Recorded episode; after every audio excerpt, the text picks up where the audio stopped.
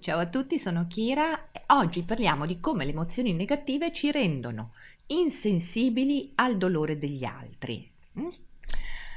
Allora, diciamo che eh, rabbia, paura, risentimento, ansia, frustrazione sono tutti stati emotivi che noi viviamo in un momento o nell'altro della nostra vita, spesso addirittura durante la stessa giornata.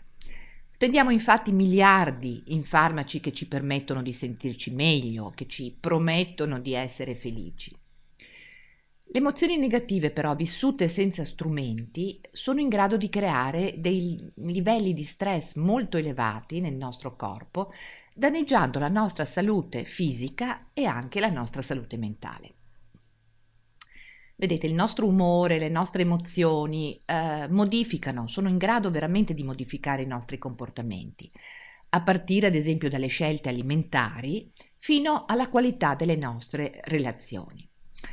Eh, addirittura uno studio recente ha dimostrato che le emozioni negative sono in grado di diffondersi anche attraverso i social media. Pensate? Mm, una cosa molto interessante ma in qualche modo anche molto inquietante.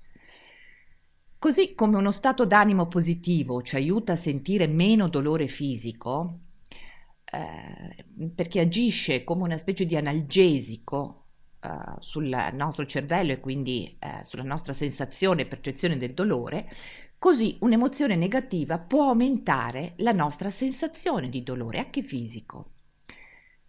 La ricerca però anche dimostrato che i nostri stati emotivi sono in grado di modificare la nostra risposta agli altri.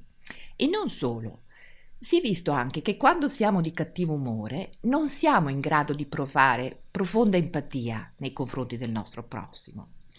Sembra infatti che siano coinvolte due aree specifiche del cervello, da una parte l'insula anteriore e la corteccia cingolata mediana. Le emozioni negative quindi sono in grado di sopprimere la capacità del nostro cervello di essere sensibile al dolore degli altri.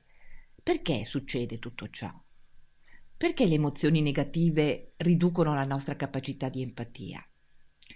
Eh, gli scienziati, vedete, parlano spesso di distress empatico, cioè la sensazione di non poter tollerare il dolore degli altri.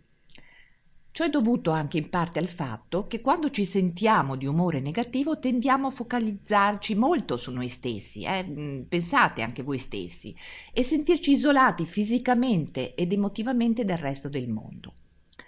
Non solo, uno studio del 2016 ha anche evidenziato come questo distress empatico aumenti i livelli di aggressività degli individui. Eh, e di questo se ne legge anche spesso purtroppo nei giornali. Quindi cosa possiamo fare? Beh, possiamo e dobbiamo educarci alle emozioni, nostre e altrui, perché è possibile farlo. È possibile farlo anche quando siamo adulti, benché l'ideale, naturalmente, sarebbe di farlo sin da piccoli, all'interno della scuola e della famiglia.